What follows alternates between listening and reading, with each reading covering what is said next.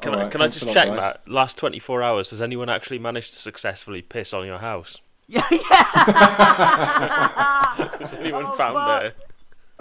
No, I, I, I, I tentatively checked my post this morning and there was no, there was nothing in because I was um, yeah. Oh my god. We got we got to mention this briefly. I think Uh, just that that there's uh, there's a guy who Matt has been tweeting about boiling centrist piss of late, especially saying how much centrist piss donating to Corbyn will boil. And it's weird because, as far as I know, we've been talking about boiling centrist piss for literal years. Yeah. And then now Melts just seem to have noticed, and they're all taking it very, very literally. and, like, plot like trying to find Matt's address to piss through his letterbox, or they're literally their kitchens are stinking of piss because they're just boiling it up by the vats, like to to send to Matt. That bloke that tweeted about asking where I live because he's he's busting for a piss. He's a he's a Labour councillor. Yeah. I mean, like a Labour councillor. Labour councillor. Um, Grotesque so yeah, that's the caliber. That's the caliber at the moment, guys. Anyway, That's um, fantastic. He's locked his account, obviously. Melted. Oh, he, he did some incredible tweet where he was like, "People Oh, have yeah. accused me of bothering animals, and they said that me and Falcon Malteser are both bald."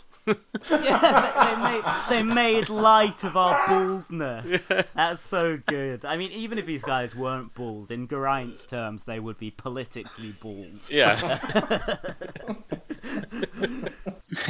and uh, by the way, I've warned Matt that I'm going to do this. Um, the some of the tweets that he sent yesterday, you went on a kind of um, you went around kind of being really angry at people. Um, I'm not angry. so you know. Okay, good. So, oh, yeah, I'm going to read some of them out, right? And Yeah, then, yeah, uh, which I know you're you're fine with. Um, this is to Neil Wallace. Ha ha, you absolute melt. What are you? what are you apart from totally irrelevant? Uh, Chris Deerin, Who's that, uh, retire, you idiot. I, I will come Yeah, back to you, yeah. promise. Um, retire, you idiot. Put yourself out to pasture, pal. You're a seen, you are seen as a supreme melt, and you also happen to be one. Take care and love to the family, which is a bit dark. Opposing the government and opposing the Conservatives. I'm afraid it's the hard left who want to tighten their control. They want to uh, sideline uh, moderate voices. I don't think anybody should be surprised about that is the nature of the hard left. And of course, we know that the hard left famously cannot tolerate any dissent whatsoever. Well, we know who the hard left Uh, moderates forced out by hard left in Labour purge. Who are the hard left, man? Who are the hard left, Chris? Um, you know, nationalisation without compensation, uh, Printing money. printing money. who associate with the hard left. You just said that we were right to right wing, the hard left agenda. Printing money, nationalisation without compensation, that's a hard left wing position. Hard left, the hard left, the hard left, the hard left, the hard left, the hard, hard left, the hard left, the hard left, the hard left, hard left, hard left, the hard left, hard, hard left, hard, hard, hard left, hard left, the hard, the hard left, left, the hard left, hard left, hard left, hard left, the hard, the hard left, left, the hard left, Hi everyone, you're listening to Real Politic. As usual, for any episode concerning politics, you've got myself, Jack, currently Twitter fugitive. I do not have a personal account I can tell you to follow, but you can follow my man Wario Tifo, Geraint. Hello, Well, yep. Wario Tifo, yeah. Yeah. it's still very good to have a Twitter account I can use. Can definitely recommend that. yeah, I God, I need a I need a fucking an alt just to tweet about people who are broadly on my side of the political spectrum, but I have minor disagreements with that I inordinately resent them for.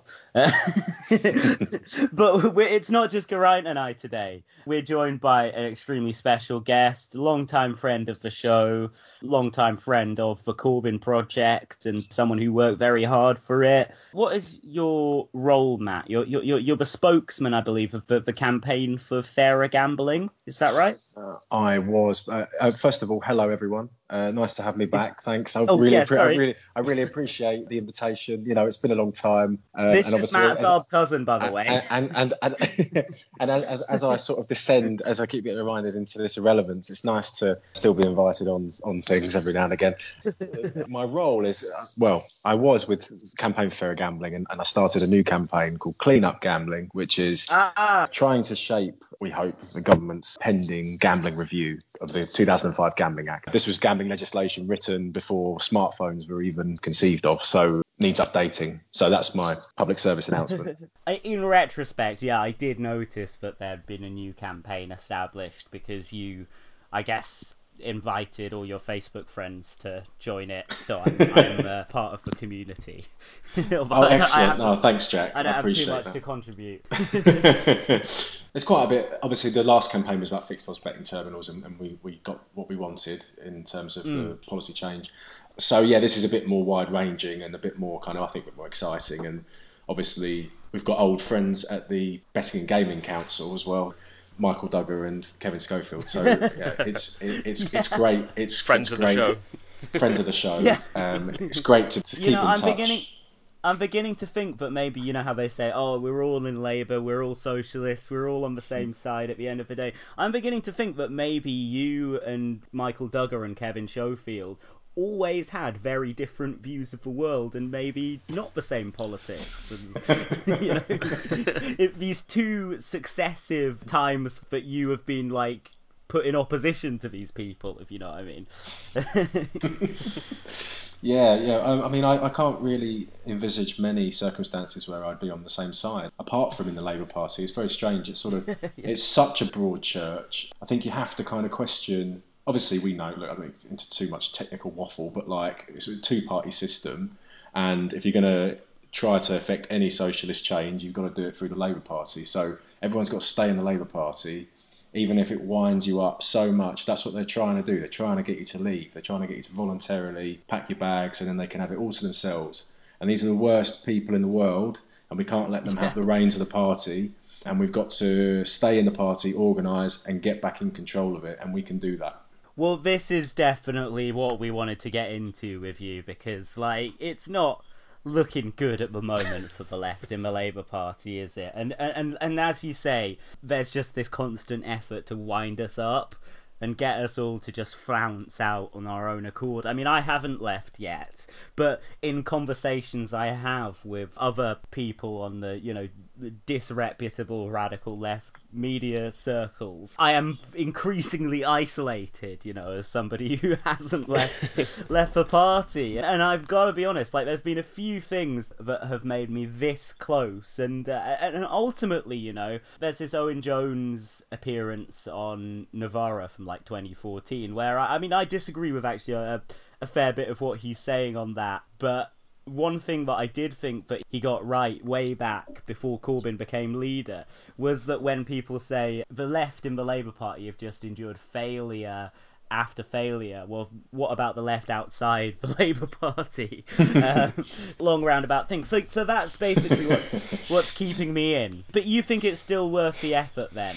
Well, I just think you have to look at the what now looks like melodramatic despair from our factional opponents a few years ago to realise that actually things change in politics pretty quickly. We had to endure almost this kind of histrionics from certain sections of the party about how the left is going to be in control forever. It's not our party anymore. Some MPs even resigned because they couldn't even envisage the party ever being led by the right again. Things change very, Michael very quick. Gapes. Yeah, I mean, there's there's there's there's quite a few. Yeah. There's quite a few. One of them is is at the Betting and Gaming Council now. So look, look I mean, things change very quickly in politics. The membership isn't as factional as I think the left probably thought it was. And the hmm. right probably thought it was as well. The membership, the constitution of the membership can change very quickly.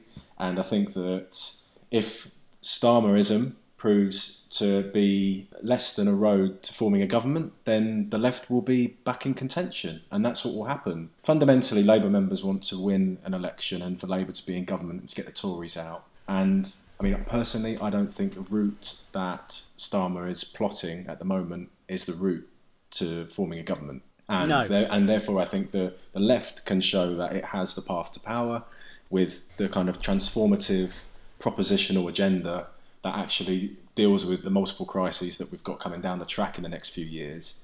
It has the answers. And I think really people have got to stay in the party and at least try to anchor the Labour leadership to the left on certain policy issues. And if it can't do that, or if it fails to do that sufficiently, then I think we'll regain the leadership next time.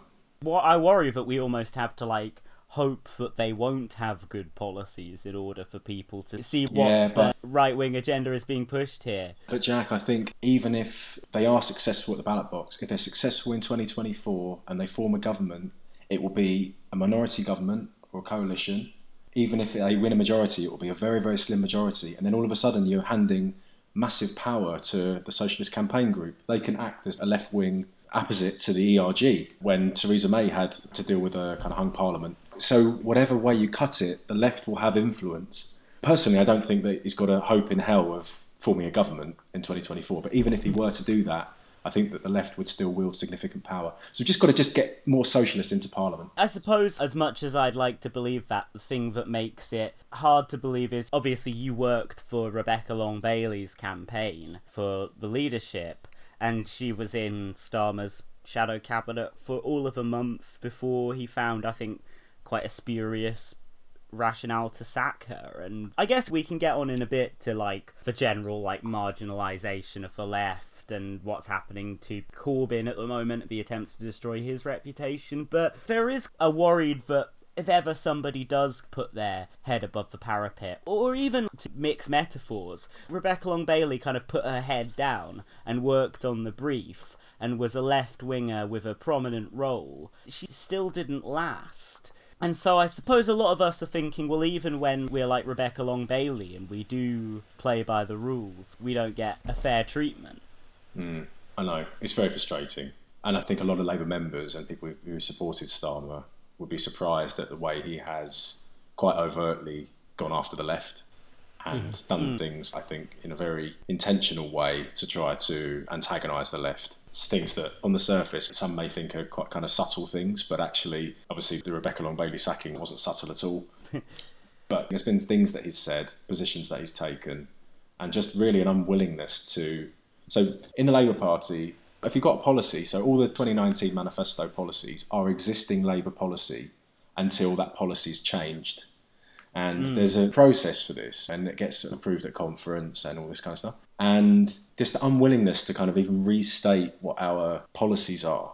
And obviously, we know that given the crisis that we're in at the moment with coronavirus, Jeremy Corbyn and John McDonnell engaging with the government when they were leader and shadow chancellor actually brought about the furlough scheme. That scheme was effectively designed by John McDonnell. It was like being propositional in times of national crisis is constructive opposition. The idea that we just should not say what our policies are anymore and just retreat from the battlefield, not try to shape the government's agenda and just wait till 2024. That's not constructive. That is not good for the country. So I do completely agree with what you're saying. But the problem that I think actually the left being involved in an administration, in a leadership like Starmer's, is it's never going to be propositional anyway. So actually, hmm. Rebecca, in my view, is wasted in the shadow cabinet. And I think some of the ideas that she has, she's an incredibly talented politician. She'd be better off outside of the constraints of that kind of operation and on the back benches where she can speak her mind. Yeah, I mean, I, I think that there's a big argument to be made, to be honest, for socialist campaign group members not taking roles with Starmer and pushing their own kind of politics from the backbenches because, yeah, it really feels like there is not a great continuity between the politics of Corbyn and Corbynism and the politics of Starmer and Starmerism. I mean, there is obviously going to be some because they're using the same party as their vehicle, but it seems like on almost every front, Starmer has tried to repudiate if not necessarily the actual reality of Corbynism, what Corbynism was perceived as. So, hmm. for example, on our previous episode, I was saying how our foreign policy positions, yes, they were better under Corbyn, but I mean, they were getting a bit better under Ed Miliband anyway, and the Labour right didn't like that either. And they were not particularly radical under Corbyn or under Miliband, and now it's all the most bellicose kind of dick waving. Like, uh, you, you, know, just we're the toughest, fuck Russia, we're gonna nuke Russia, uh, I hate Russia, just basically 24 7 it feels like basically they've given up on the idea that they can shape public opinion. Mm. Uh, like when we first started talking back in 2017, Matt, I remember saying something to you about how this was about the media, but I think it applies a lot to the current Labour Party as well, which is that they've begun to almost see themselves as observers, not to be confused with their favourite terrible newspaper, but observers rather than. Um, by the way, I loved your tweet about them when Chris Leslie. I'm afraid got made chief of the Bailiffs Association. uh, you were like, look at your boy or whatever. But um, but you know, it's almost like they see themselves as like they're just observing politics rather than actively participating in it, and that, yeah. that they can't change public opinion. The way that the Labour Party is perceived is set in stone, even though we can see for ourselves that there's loads of people who have put in loads and loads of work over the last few years to make sure the Labour Party is perceived the way it is, including MPs and journalists.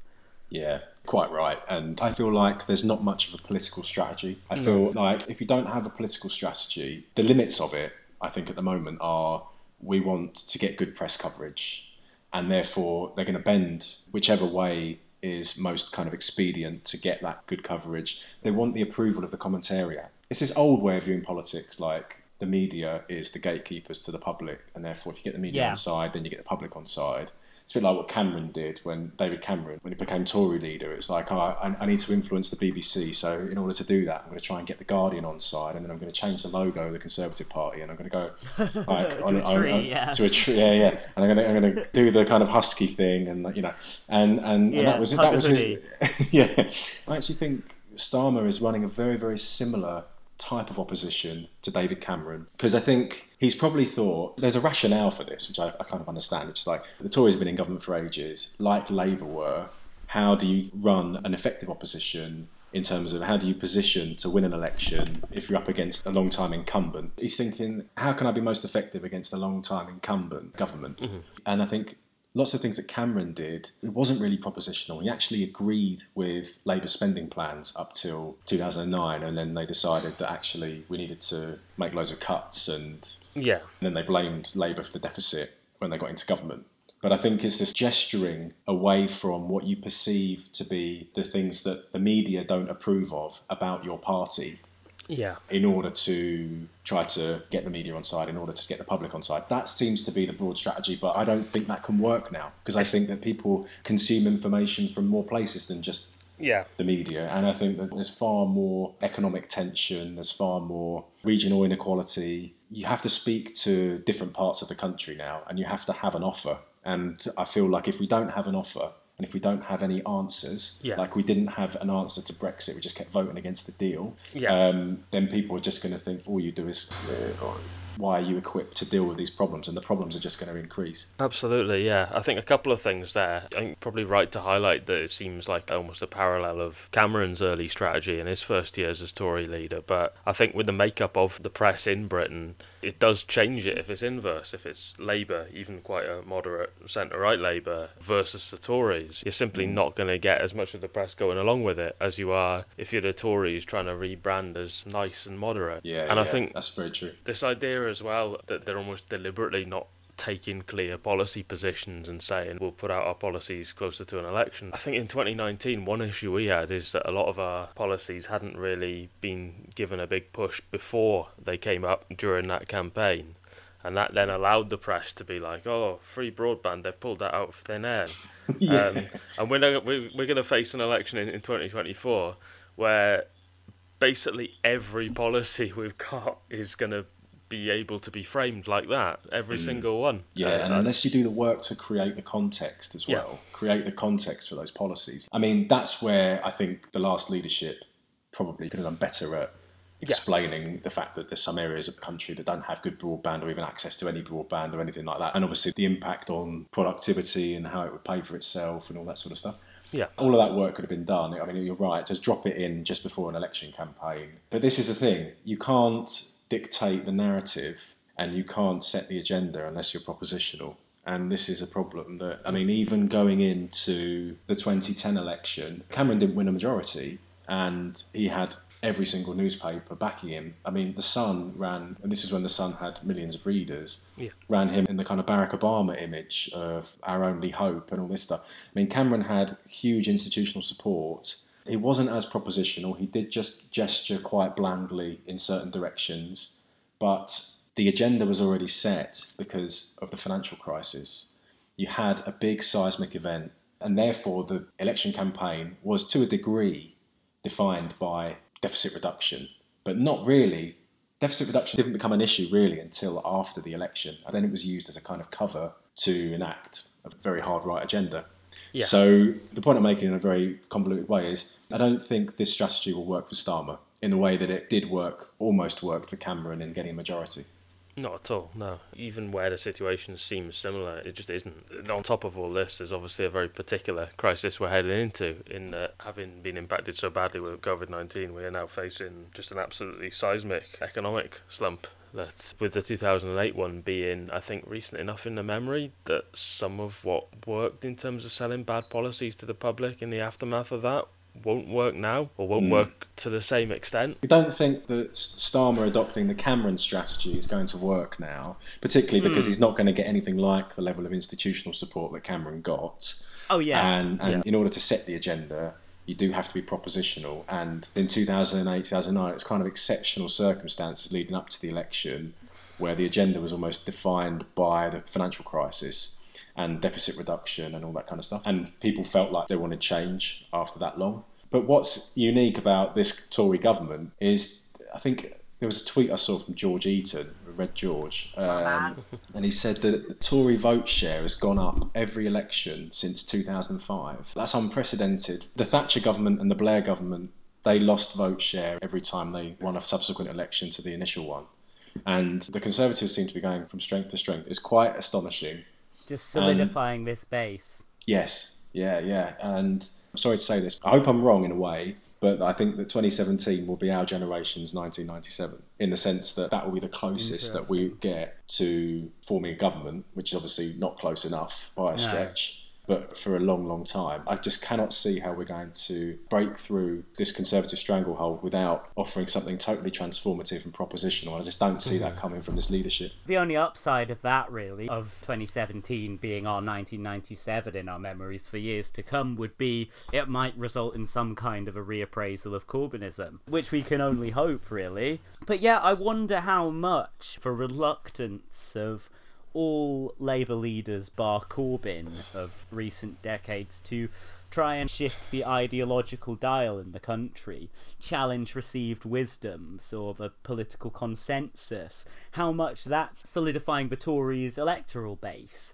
Because if Labour keep doing what they're doing uh, under Keir Starmer, which is basically saying the conservative vision of the world is correct, then no wonder people are going to vote conservative. What's interesting as well is in that time when, obviously, between 2010 and 2015, you had the coalition, and then the Tories won a majority because Labour was terrible. Uh, fun, I think fundamental that, Yeah. that was the worst of all worlds kind of opposition. But I think it's interesting in that time, even since then, public attitudes have just got progressively more left wing, and the policies in 2017 were very, very popular.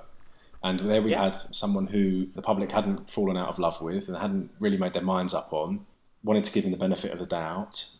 And I think if the campaign went on for a couple more weeks, I think we probably could have won.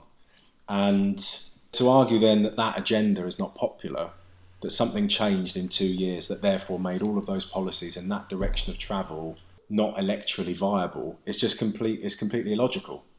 So, Yeah. so I, I find that many people in the Labour Party will have voted for Starmer because they thought he was the best salesperson for Corbynism. That here was a guy hmm. who he looked and sounded like you know Ham. most people what most people ham but what also exactly so what what what most people would perceive as a prime minister so Yeah. I think being reasonably hammy is quite important because like Yeah, David that- Cameron is a big exactly ham, wasn't he? he's he? a big ham like I think you just got to be kind of hammy and it's just that kind of aesthetic So Yeah. people thought, okay, here we have our own ham, and he can he can he can sell Corbynism. But I think they're going to be very disappointed as we learn. I think many people learn slowly, including our friends in the Spice faction, that, that actually that actually this was a, this was a dream that's been missold. I think he's got his own agenda and his own politics, and you can see that by the kind of people that he's got around him. Uh, Absolutely. I mean, your point about how in 2017 it turned out that, I mean, we already knew this from polling, but it turned out that the public agreed with a lot of stuff that we were saying on the left. I mean, what's fascinating is so the consensus at the moment seems to be that Corbyn's foreign policy views where the West was not automatically the good guy and the person with brown skin was not automatically the bad guy or a terrorist or whatever that that was what did for Corbyn that that was where he was out of touch with people but in 2017 that really did not seem to be the case. The Chatham House speech remains one of, I think, the great speeches in politics of recent years, in which Corbyn correctly identified that the West's aggressive foreign policy that completely prioritizes your own people above the humanity of those elsewhere in the world has not actually like protected people in this country hmm. and has not succeeded on its own terms. So I think that maybe what's happened in the last couple of years is that the perception of Corbyn and his beliefs was allowed to take precedent over what they actually were, which, when expressed clearly as in the Chatham House speech, people did find very agreeable. Yes, I think that's what happened. I mean, look, after 2017, there was a huge, very well funded effort to assassinate Jeremy's character in the way that wasn't really done prior to then because, frankly, the people that opposed what he stood for just didn't take him seriously enough. And they thought that the mm. public hated him and despised him as much as they did. And therefore, they would have the say, and then it would get annihilated at the ballot box, and then that would be that. So after that, they had to take him seriously the Conservative Party, the machine that is the election winning machine that is the Conservative Party, kicked into gear after then and really, I think, dominated Facebook. I had people were seeing pages with tens of thousands of likes and huge reach that on the surface they looked just like apolitical pages. One of them was called like Parents' Choice, and it was oh, about Yeah. Yeah, yeah, and it was like But that sounds like like some anti-gay charity Tim Farron would be on the board of. No, it, does- it does, but no, but it was about education. It's about schools, right? Oh, and yeah. and they, and they just posted stuff about education schools. They built up this community of parents who were concerned about the quality of education. Paradoxically, because the Conservatives were in government, and then as we approached an election, it was like Corbyn wants to take your children out of the school they're in at the moment and put them somewhere else. All this bullshit, just complete nonsense, really. But they'd already built that trust with that community in those target seats and then they were able to feed attack lines that were getting a lot of traction. And it wasn't just about education, it was about all sorts of things that they were completely misrepresenting what Jeremy stood for. And to say that the Labour Party is behind the curve on this kind of campaigning would be a massive understatement. And to believe that Keir Starmer is going to address this, which needs to be addressed now and urgently, I think is completely delusional. So this is really where I think the assassination of Jeremy's character really cut through to people. It was the things that were circulating and targeted in key seats in key areas of the country on Facebook, on social media. And then usually it was very, very highly shareable content as well. I mean, a lot of it was completely false and completely fabricated and taking things that he said out of context. But that kind of thing after 2017, that really did build that picture, as you're talking about, of the perception of Jeremy rather than actually what he stood for. And people were only started to actually view him in a different way. And then, look, things happened like the Salisbury poisoning, which I think, look, Jeremy wanted to see the evidence before we declared war on Russia, and, and I think that that's Fair enough that- in my that- view. that- you know that, that that's fair enough. But it was the way that it was used and it was leveraged Mm. by those institutions that formally didn't take him seriously. That made There's him that tweet yeah.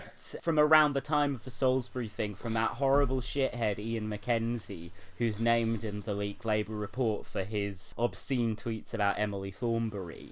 Obscene, like Islamophobic, sexist, horrible tweets. This guy tweeted around the time of that, oh, please stay in the party to some other right winger. The stuff about the IRA and Iran didn't do anything, but this stuff about Salisbury and anti Semitism is really starting to cut through. Fuck. Yeah, Said well, the quiet bit loud Yeah. and got away with it. Yeah. Yeah, I mean, look, I think those were the three things. Those were the 3 Mhm. things that made a difference to how people perceive Jeremy. I Wait, felt what's like the third thing? So there's anti-Semitism, Salisbury, and Yeah. Brexit. Brexit, Brexit. Oh yeah, Brexit. Yeah. Which, which, Almost which, goes uh, without saying. which, which we've now made the architect of that policy the leader of the party. So it just gave them such a get out of jail card to have an election over whether Brexit should happen or not. And that was exactly what we managed to avoid in 2017. So look, I don't think in the short term the path to power is by ditching Corbyn's agenda at all. And frankly, I think a lot of the if you're ever going to have a leader again that has a radical agenda and is going to actually challenge the establishment and challenge the economic status quo, then you need to have a social media operation that is geared to fighting smears and is geared to actually talking directly to the people that we need to win over. And the Labour Party doesn't have that at the moment. In 2017, what masked it was the Facebook algorithm where we had momentum, which had tens of thousands of likes, and the content was going straight into people's news feeds from pages. And then Facebook changed this after because they then said hmm. people want to see things from their friends. So we're going to prioritise that in people's news feeds. So therefore, you don't get content from pages in your news feeds. And at, at that time, the Independent newspaper was pretty supportive. It was probably the most left-wing newspaper at the time. And they were just pumping out Labour policies all the time, and that was getting huge traction on Facebook. So, the, so I think John that- Rentoul had been drinking Corbynista blood and it had gone to his head. he was like, maybe they're not so bad after all. John was actually a bit of a red herring, I think, in Independent HQ because they were doing all the policies straight. They were getting huge traction on Facebook. John Stone, haven't they? They've Yeah. got John Stone, yeah. Yeah. Ash, Ash People always getting stoned on the timeline these days. I love it. John Stone just comes in with some facts like yeah, so I think that's what masked it in 2017. But in 2019, Tories just see how they're miles ahead of us, not just building up this kind of infrastructure, but the content that they were developing, the fact they were able to game the algorithm, targeting was better, they were doing innovative stuff. I just find it very frustrating that a party had a huge amount of resources and we weren't able to adequately use them because of just complete structural inertia in Southside in HQ. And until a leader Yeah. is willing to get to grips with that culture of people turning up, doing a few hours of work maximum and then clocking off and not really thinking about anything they're doing in terms of what the end product is and there's a massive cultural problem there of what people working to rule and clearly, from the Labour leaks, people who are way too right wing to be in the Labour Party. So, of course, Yeah. they don't feel any passion about what they're trying to deliver. So, yes, I mean, the whole thing needs to be taken on. But again, it doesn't seem like Keir is the person that's going to do that because that's where the right's power base is. It's in the fact that so many of the employees in HQ are right wing. Well, yeah, I definitely I would love to get into like the culture at HQ and the leaks and stuff. I mean, I, I was just gonna say uh, a, a minute ago what's kind of interesting. So there was an Observer article that my phone just flagged up to me. I almost said Guardian, but obviously very very very different papers. Okay, the Observer is edited by the Bailiffs Association. and, uh, uh, uh, it was by the Toad Andrew Rawnsley, who will always be known as the Toad Andrew Rawnsley to me because of what Oid PTG, our friends, once called him. Um, but it's like the Tories are struggling to make Starmer look bad. And I think the key word there is Starmer. For all the talk about Corbynism being a cult, it seems that they're really trying to do this sort of presidential thing with Keir Starmer, this Jo Swinson style thing. I mean, Stephen Bush has written in his articles about how Starmer is doing great, everything he's doing is wonderful, but he's just getting dragged down by his awful, vile party full of scum. And it really does seem that they accept that all the stuff said about the Corbyn era was right and kind of let that judgment soak down until it has drenched the entire Labour Party, whilst just saying, "Oh no, but Keir's different. Keir's good." So it's it's certainly it's a very centralised way of doing things. It doesn't seem to be a member first way because their current strategy seems to be kind of saying, "Yeah, a large portion of our membership are monsters and should be purged." I read the Rawnsley piece, and the problem they've Poor got. you, I just read the headline. the problem they've got is when they find something that sticks, as we just said, they didn't manage it in the first two years of Corbynism. But in four years, if Starmer becomes a very credible threat, looks like Labour are going to form a government. At the moment, 10 points behind. It's not making a difference. That, you know. Yeah, that's what I was going to say. So- like, even if Keir's personal ratings are, uh, although uh, it's actually deceptive how good his personal ratings are because it's mostly a reflection of how bad Corbyn's were. it's just, it's just uh, uh, people seeing him as an improvement. But yeah, as you say, Labour's polling is not picking up massively, is it? No, and, and the time to do the attacks is a year before an election. The Conservatives aren't going to, apart from the odd jibe at PMQs, they're not going to launch any attacks or character assassination until at least a year, 18 months before an election.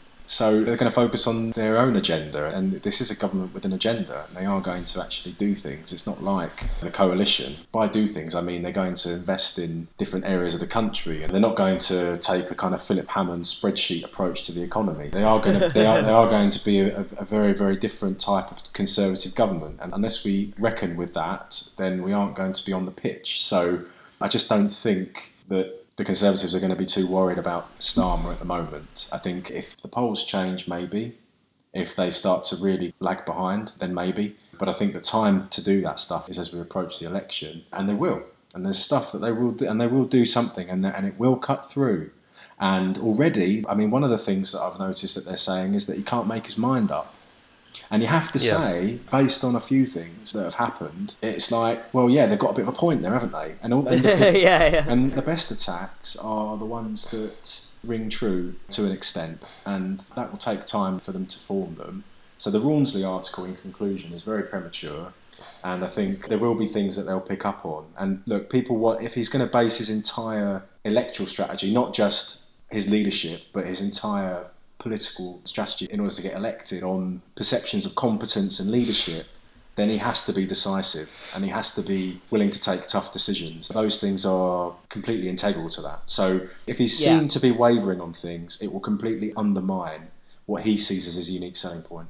I mean, the stuff that he's getting credit for making tough decisions is all literally just the easiest decisions to make. Like, if you're trying to appease the right wing press, oh, sack the left wing front bencher. What a mm. tough decision to make if you're trying to, like, get the people on Times Radio to be nice to you next time they interview you, you know? Really, really, really took a stand there. Mm. So just going back in time slightly, not in this conversation, back in time to pre 2019, well, 2019 itself even, before the general election. Matt, what are your thoughts in retrospect on the Remain movement subsequent to the referendum? And, you know, the way that it was used by, say, The Observer? Because I, I mean, I mentioned earlier, but there was that you you have had a little, a little maybe back and forth with The Observer for a while after you appeared on their podcast, and you said something like that they were the propaganda wing of Chris Leslie.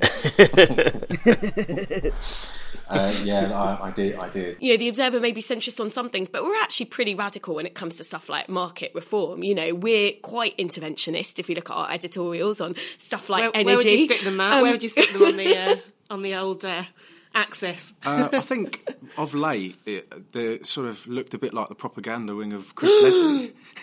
Wow, well, that's quite You a respond to charge. that. That's quite a charge. Well, I, I you no, know, but the thing is, right? I I understand the, the position that you have, and understand, you know, you, you're against Brexit, and that's fine. But this whole narrative about Corbyn should pin his colours to the mast at this stage, politically, it would be complete suicide. and they were at the time. I mean, they were carrying any old shit Chris Leslie would say uh, that week about how Jeremy's letting down young people by not going on the People Vote March or whatever, some nonsense. it was a campaign against. Obviously, there were. I think there were, look, there were people that approached that in good faith, but they were they were radicalised. I think a lot of people were radicalised, and a lot of people were made to believe that this was possible. But actually, you look back and you think, what on earth were we ever thinking, taking this seriously? This was a, a refer- like to go into an election saying that you want to do the referendum again. I mean, it's ju- mm. it's just the most ridiculous policy. And look, there were no good there were no good ways, there were no good outcomes really for Labour because we had backed Yeah. ourselves into a corner by consistently voting against the deal. We should have just voted for the deal or abstained. We should have got a concession and then said we're going to now abstain, and then it would have gone through, and then we would have had an election on the domestic agenda. And actually, that would have precipitated an election because the DUP would have then said, well, the backstop is in that deal, we're going to withdraw support for the government. And then that would have been it. The government would have collapsed. But instead, we were like, oh, we're going to vote against the deal, keep voting against the deal, and hopefully the government will somehow collapse. And it never, it never did. So then Well, we were in a position. so- yeah, yeah. People are so fickle about this shit. I remember in 2017, early 2017, not the fun bit, when Labour voted for Article 50, and you know people were resigning from the shadow cabinet. Remain MPs were saying, "I'll lose my seat if I don't vote hmm. against Labour's whip on this one." You know, I was meeting people at parties and shit who'd been like very into Corbyn, and they were all. I went to a Novara event where nobody was talking about Corbyn and Corbynism because partly the Article 50 thing had disillusioned so many people. A couple of months later, they called a general election. Nobody gave a fuck anymore apart from like the Remain headbangers. You know, Yeah, so yeah, I, I I mean, I think there's an element of truth to what you're saying that they could have, you know, I think that really they had to put in the ideological groundwork after 2017 to say, look, our policy worked. Like this is the right position to have. We're not headbangers on Brexit, but we're not going to stand in the way of the result either. They could have voted against the deal, but only on the basis that they argued that only Labour can deliver Brexit. And we hmm. didn't argue that, and we couldn't argue that because we would have just created a massive internal backlash, and we weren't prepared to do that. Which I think maybe that was a mistake as well. Maybe we should have been a lot more would have fit with Jeremy. What we were, you know, we're trying to be anti-establishment. We're trying to look like insurgents. Maybe it would have fit with that a lot more if we had created an antagonism with our own party. But um, if we weren't going to say that we were the only ones who could deliver Brexit, then we should have just abstained on the deal and, and let it go through. And then, exactly as you say, everyone would have moved on in a few months. That would have been that. It would have been then let's get on and resolve the housing crisis. Now that's out the way. That would have been it. And actually, I think the government would have fallen. So I think there were mistakes, and I think 2017 was a blessing and a curse because we almost became, almost felt like we were so close to forming a government that we didn't want to rock the boat too much after. Yeah. that. Yeah, Whereas yeah, before you we can felt like we see, had nothing uh, to lose. Absolutely. That's so true. So after the 2017 election, then Remain kind of it became like the rallying cry of everyone with a grievance against the left who wasn't like an overtly right-wing Brexiteer. Um, so it is fascinating what you were saying about the Observer being the propaganda arm of Chris Leslie because nobody was putting it in as kind of personalized terms then. Whereas you pointed out at the time, well, look, you're basically just uncritically printing whatever this disgruntled right wing Labour MP, who in retrospect was about to quit the party, is saying to you and taking it completely at face value when it's clearly just like a reputation laundering exercise because he's on the outs with the Labour Party. And people like Chris Leslie and Chuka were having to like try and build a new political base. And I, I thought that maybe that they'd try and build something outside the Labour Party. I mean, I guess they did. Those two in particular did try that and failed absolutely terribly. Although, if you view their true goal as to stop Corbyn getting into number 10, then they didn't fail. They succeeded. But ultimately, I think some of that new coalition that new political coalition that these people on the right of at least Labour politics tried to use Brexit to, that did almost lay some of the groundwork for Starmerism. I think so, yeah. I think it did. I think a lot of those people joined the Labour Party. A lot of the People's Vote database, which was, of course, as we know, the people involved with People's Vote, many of them were former Labour HQ employees, mentioned in the Labour leaks, talking with each other about the result in 2017 with absolute dismay. So, look, it was a, a project. The People's Vote became, I think, there were people involved with that campaign who were engaged in completely good faith. So I don't mean to besmirch them. I mean, there are people for whom remaining in the EU is very important. Fair enough, it's their right in a democratic country to make that mm. argument. But there's, let's make no mistake about it. There were people in the upper echelons of that campaign who were doing so to wage factional war in the Labour Party, but outside of it. So Yeah. the relationship between the People's Vote and Keir Starmer's leadership campaign very interesting. Yeah, I mean, look, people joined the Labour Party. Lots of people joined the Labour Party after Jeremy Corbyn announced he was going to resign, and those people Yeah. we, we assume would have voted for not the left candidate. So the makeup of the memberships changed as well. Yeah, absolutely. I thought, in terms of going to the Starmer campaign, I thought that you worked on Rebecca Long Bailey's campaign. Presumably, she was not swimming in corporate donations. I'm sure you can confirm that. Um, yeah, um, I, I, I can I can confirm it. And, and look, I, I don't mean to say this out of like making excuses or sour grapes or anything like that, but it is a fact that the Starmer campaign was operating on three times the budget of the Rebecca campaign, and Yeah. that's why everyone got a poster of Keir through the post, and that's why I did. Yeah, Straight in the um, bin. Yeah. In the special filing cabinet, as I believe you, you once described. I think you described Jeremy Corbyn's bin as that once. When some turf gave him a load of flyers, you were like, he'll be putting that in the special filing cabinet. um, Excellent. but I just want to go to this article from our friends from the Daily Mail because there was a particular, uh, written in fact by Harry Cole, the most cucked man in the world. But this article, I think, this shows that there was a particular source of money in Keir Starmer's campaign that may be particularly dear to your heart, but not in a positive way. This is headlined "Abhorrent Bookie Funded Sir Keir." Sir Keir Starmer's leadership campaign was bankrolled by the head of a betting firm his own aide has branded morally abhorrent.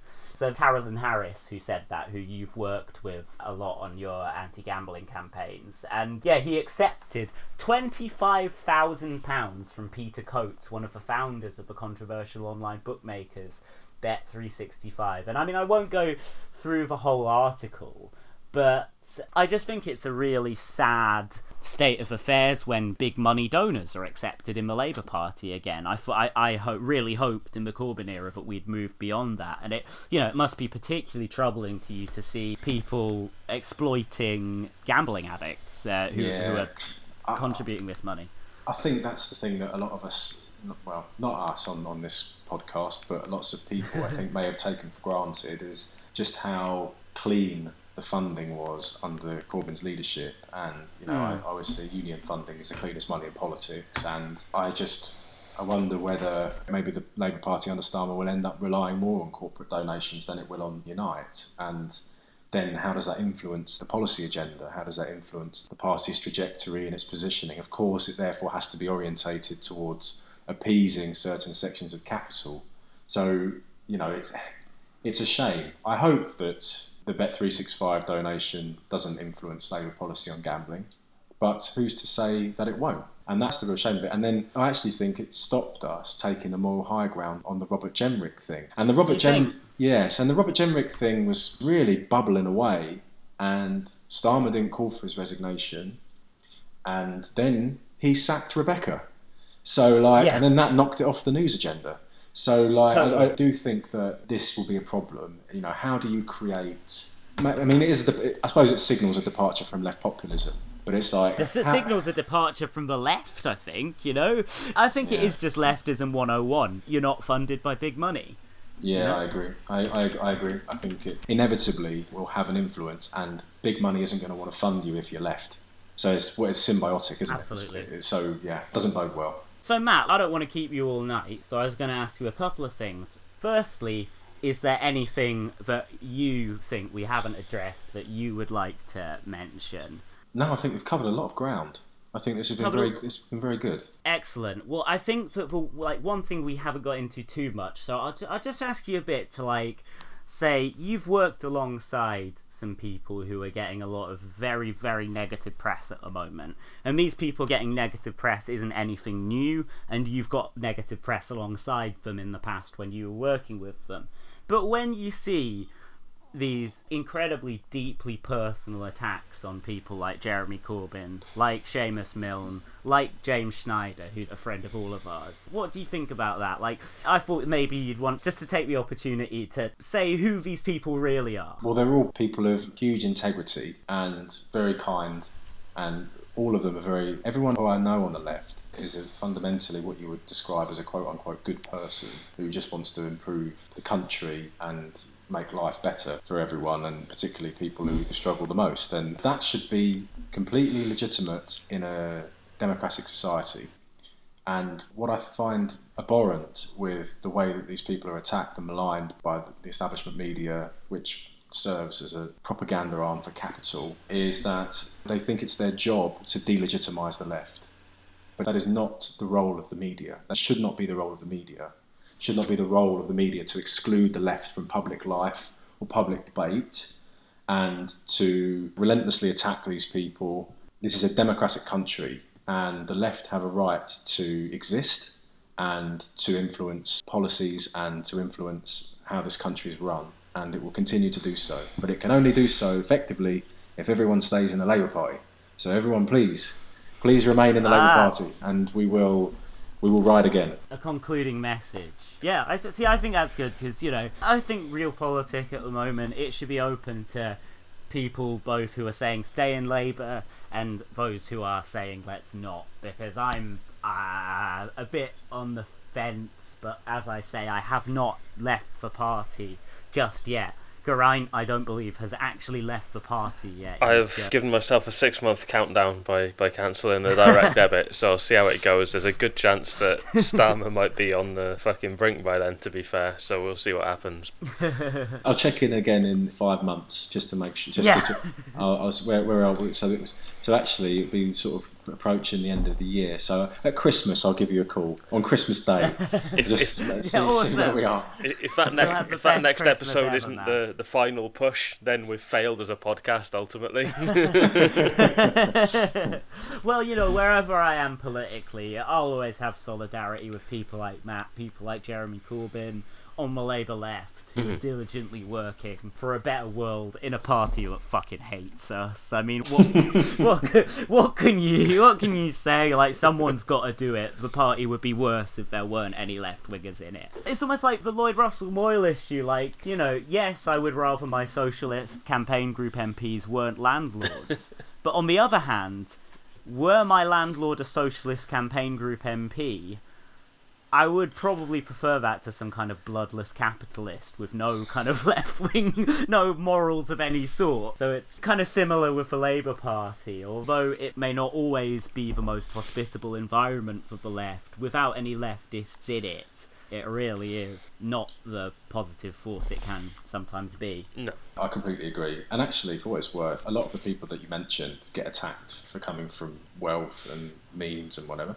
But I have a lot of respect for people who choose to devote their lives to trying to enact socialist change and advance the cause of socialism when they don't have to.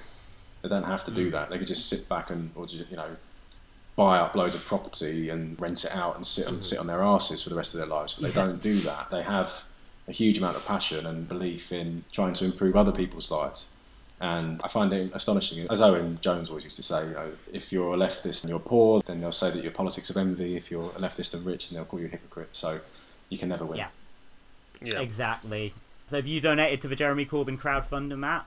I have, yes, yeah, very. Ah, uh, excellent. it was, it was actually, it was, it was, it was very therapeutic. I, I found. I, I recommend it for anyone listening. Nice. I was just thinking because what you said about if you're rich, then they'll call you a hypocrite. If you're poor, they'll call you fucking jealous or whatever. Yeah, very much. You've seen a lot of oh, Jeremy Corbyn's a wealthy MP kind of stuff the last few days. Like, yeah, they genuinely believe he's just got this big like water park style slide in his house that just like funnels money from Iran directly into his his bed. He just wakes up every day lying in a new pile of Iranian cash. well, like the, the, this whole narrative about Jeremy being wealthy is predicated on the fact that he's lived in this house for many years, decades, and it's, it happens to have gone up in value because it's in North London, which Yeah. is his constituency. And the people saying we shouldn't donate to the crowdfunder presumably think that Corbyn should wait till he gets sued, require extensive legal support to defend himself, and then sell his house. I mean, it's just like they, they, they, they, would, they, would, they would rather he were, you know, they want they want him to be destitute. It's just they want him to really suffer. I think it's very spiteful. Yeah. But uh, yeah, plus a charge. well, that's like that. I think that's a good like salty moment to go out on. Matt, it's been fantastic talking to you. Like I've, Mhm. I've had a really good chat. I'm sorry that I fucked off for five minutes to buy drugs. that, that's fine by me, Jack. No worries. Yeah. no, it's been awesome, man, and we'll we'll have you on again sometime because yeah, it's been it's been great fun. Definitely. Nice one. But yeah, Matt, you know, man, keep on boiling that piss because it's wonderful. You know, as I said earlier, like I love that you've been just in beast mode recently. Uh, it's been great to witness. uh, will do. Thanks a lot, guys. All right, and uh, really enjoyed the chat. So yeah, man. catch you soon. Cheers for coming on, Matt. And Thanks, uh, yeah, solidarity, comrade. You too. Take care. Awesome. Everyone, check out Matt. What's the name of the campaign? Oh, please check out Clean Up Gambling. It's cleanupgambling.com and uh, it's on Twitter and Facebook. Thanks a lot, mate. Excellent. Great stuff, man. Wow, that was a great episode. I think so, yeah.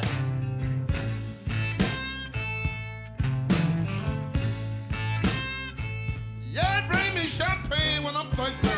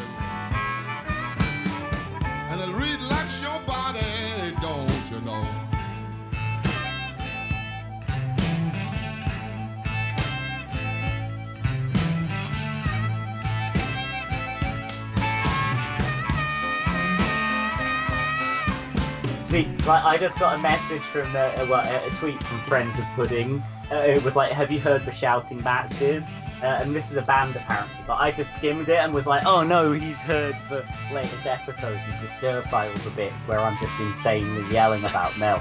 That's the best bit. It's the only reason anyone But, uh, listens. I was so riled up in that episode, man. Like it's genuinely like I didn't find it too disturbing to listen to because I was just laughing at myself the whole time. Like, man, this guy is shook.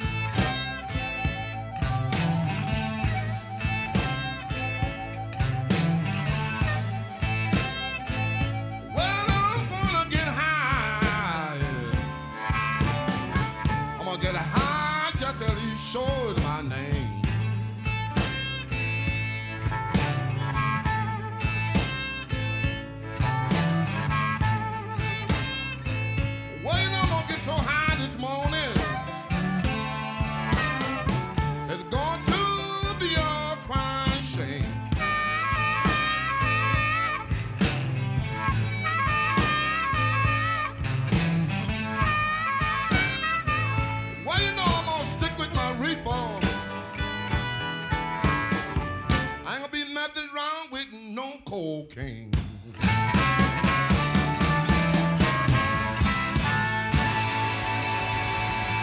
it's tech, it's exciting, it's young people, it's crowdsourcing.